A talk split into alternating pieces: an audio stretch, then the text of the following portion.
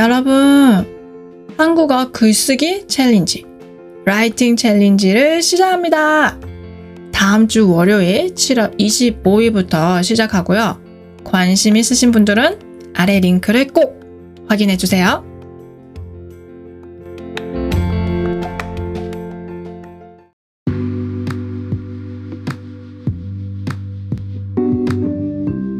안녕하세요. 히야 한국어 히야입니다. 옛날 어느 마을에 양치기 소년이 살고 있었어요. 어느 날 이 소년은 너무 심심해서 마을 사람들한테 장난을 치기 시작했어요. 늑대가 나타났다! 늑대가 나타났어요! 마을 사람들은 허겁지겁 소년을 향해 달려왔어요. 늑대가 어디 있니? 하지만 양치기 소년은 아무 일 없었다는 듯이 얘기했어요. 그냥 심심해서 장난친 거예요. 늑대가 어딨어요? 마을 사람들은 소년의 장난에 어이없어 하며 집으로 돌아갔어요. 며칠 후, 소년은 또 심심해졌어요. 그래서 며칠 전과 똑같은 장난을 쳤어요. 마을 사람들은 이번에도 소년의 거짓말에 속았고 화를 내며 마을로 돌아갔어요. 그러던 어느 날, 이번에는 진짜 늑대가 나타났어요. 양치기 소녀는 깜짝 놀라 큰 소리로 외쳤어요. 늑대가 나타났다! 늑대가 나타났다! 하지만 아무리 외쳐도 마을 사람들은 아무도 나타나지 않았어요. 그 사이 늑대는 양들을 모두 잡아먹어 버렸어요. 양치기 소년. 이 이야기의 교훈은 거짓말을 하지 말자입니다.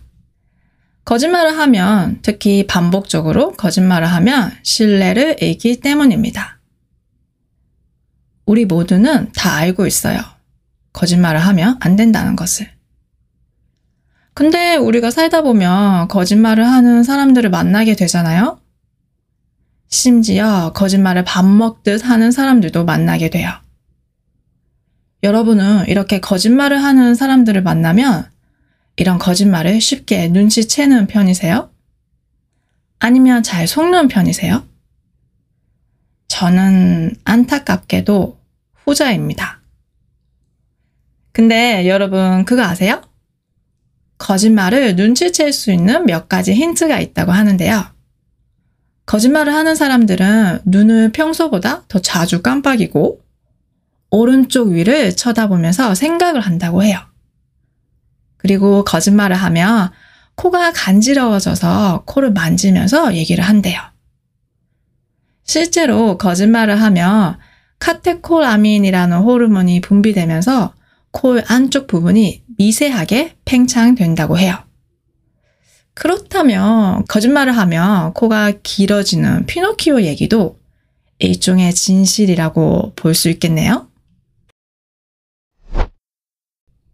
거짓말을 하면 죄책감을 느끼고 마음이 불편해요. 그리고 남을 속이는 건 나쁜 일이니까 거짓말을 하지 않으려고 해요. 하지만 이 세상에 거짓말을 한 번도 해보지 않은 사람이 있을까요? 우리는 생활 속에서 아주 사소한 그리고 아주 뻔한 거짓말들을 하면서 살아요. 그 거짓말을 듣는 사람들도 거짓말인 걸 알지만 속아주는 그런 거짓말들. 사람들이 자주 하는 뻔한 거짓말. 1번.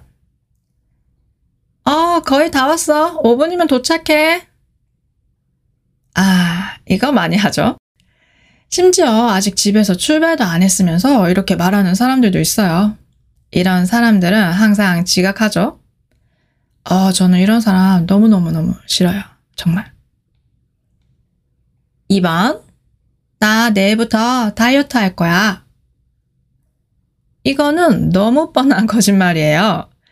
여기서 내일부터는 내일의 내일이 되고 또 내일의 내일이 되고 도대체 다이어트는 언제 시작할까요? 3번. 집에 일이 있어서요. 이거는 사실 저도 많이 했던 거짓말인데요. 특히 회사에서 이런 말 많이 하죠.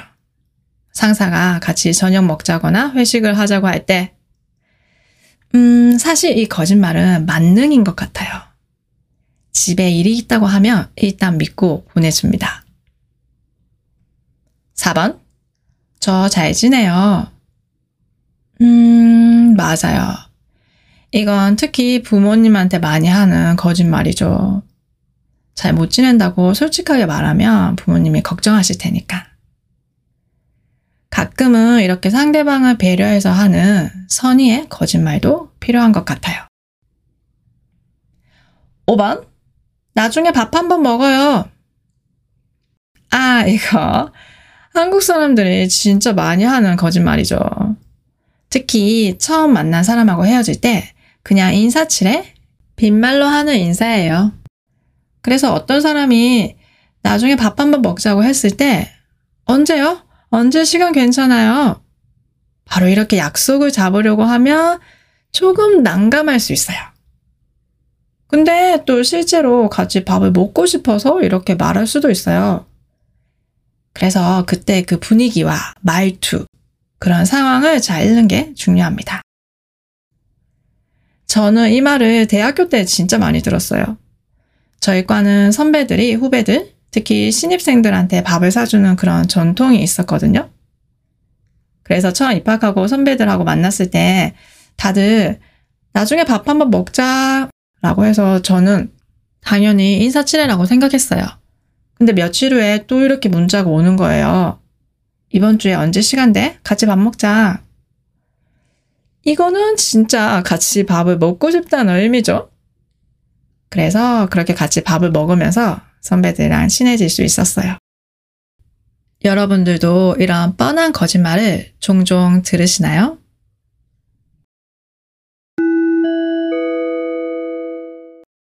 오늘의 단어입니다. 1번, 아어버리다. 이 표현은 동사와 함께 쓰고 동사에 대한 감정을 표현할 때 쓸 수 있어요. 예를 들어서 집에 케이크 한 조각이 있었는데 동생이 다 먹었어요. 이때 동생이 케이크를 다 먹었어요. 라고 하면 그냥 객관적인 사실만 얘기하는 거예요. 아무 감정 없이. 근데 여기에서 동생이 케이크를 다 먹어버렸어요. 라고 하면 동생이 케이크를 다 먹어서 짜증나요. 화나요. 이런 감정들까지도 표현되는 거예요. 저는 얼마 전에 머리를 짧게 잘랐는데요. 여기에서도 머리를 잘라서 아, 너무 시원하다, 좋다 이런 감정들을 표현하고 싶으면 날씨가 더워서 머리를 짧게 잘라버렸어요. 라고 하면 단순한 사실뿐만 아니라 이 상황에 대한 제 감정까지도 표현할 수 있는 거예요. 그래서 아까 양치기 소년의 늑대 이야기를 다시 해보면 늑대가 양들을 다 잡아 먹었어요. 그래서 이때도 늑대가 양들을 다 잡아 먹어버렸어요. 라고 하면, 어, 그래서 너무 속상해요. 이런 감정까지도 표현할 수 있는 거예요. 2번, 니까. 니까는 이유를 강조할 때 특히 듣는 사람도 예상 가능한 이유를 강조할 때 쓸 수 있어요. 예를 들어서 날씨가 좋으니까 밖에 나가서 산책해요. 이렇게 말하면 왜 산책하고 싶어요? 날씨가 좋아요. 날씨가 좋다는 이 이유를 강조하는 거예요. 그리고 산책해요는 같이 산책을 하자는 의미이기 때문에 듣는 사람도 예상 가능한 이유가 되는 거죠. 또 다른 예로 여기는 도서관이니까 조용히 해야 돼요. 많이 샀으니까 이제 집에 가요. 이 음악을 들으니까 부모님이 생각나요. 이렇게 쓸 수 있어요. 그리고 니까는 이유를 강조하기 때문에 이유만 얘기할 때도 문장의 끝부분에 니까를 쓸 수 있어요. 예를 들어서 음, 결혼을 할 커플이 있는데 이제 이렇게 물어보는 거예요. 나랑 왜 결혼하고 싶어요? 이렇게 물어보면 사랑하니까 이렇게 이유만 간단히 얘기할 수 있어요. 이런 것 드라마에 많이 나오죠? 아까 거짓말 얘기로 돌아가면 저는 거짓말을 하지 않는 이유를 강조하기 위해서 이렇게 얘기했어요. 남을 속이는 건 나쁜 일이니까 거짓말을 하지 않으려고 해요. 그리고 또 부모님에게 잘 지낸다고 거짓말을 하는 것도 그 이유를 강조하고 그 이유는 여러분도 어느 정도 예상 가능한 이유예요. 그래서 여기서도 잘 못 지낸다고 솔직하게 말하면 부모님이 걱정하실 테니까 이렇게 말할 수 있는 거예요. 3번 뻔하다. 뻔하다는 깊이 생각해 보지 않아도 알 수 있을 만큼 확실하다는 의미예요. 아까 우리가 뻔한 거짓말들에 대해 얘기했는데 이 거짓말들은 사실 듣는 사람도 알아요. 깊이 생각하지 않아도 이게 다 거짓말이라는 것을 아는 거예요. 그래서 뻔한 거짓말이라고 할 수 있죠. 이 뻔하다는 보통 뻔한 거짓말 이렇게 많이 쓰고 그리고 드라마나 영화에 대해서 얘기할 때도 많이 써요. 드라마의 줄거리가 충분히 예상 가능한 경우. 이 드라마는 너무 뻔해요. 이렇게 말할 수 있어요. 예전에 한국 드라마에는 부자 남자하고 가난한 여자가 사랑에 빠지는 그런 내용들이 많았어요. 그럼 이때도 안 봐도 뻔하네. 이렇게 말할 수 있는 거예요. 요즘 한국 드라마는 뻔한 내용이 그렇게 많지 않은 것 같아요. 그래서 더 흥미로워요.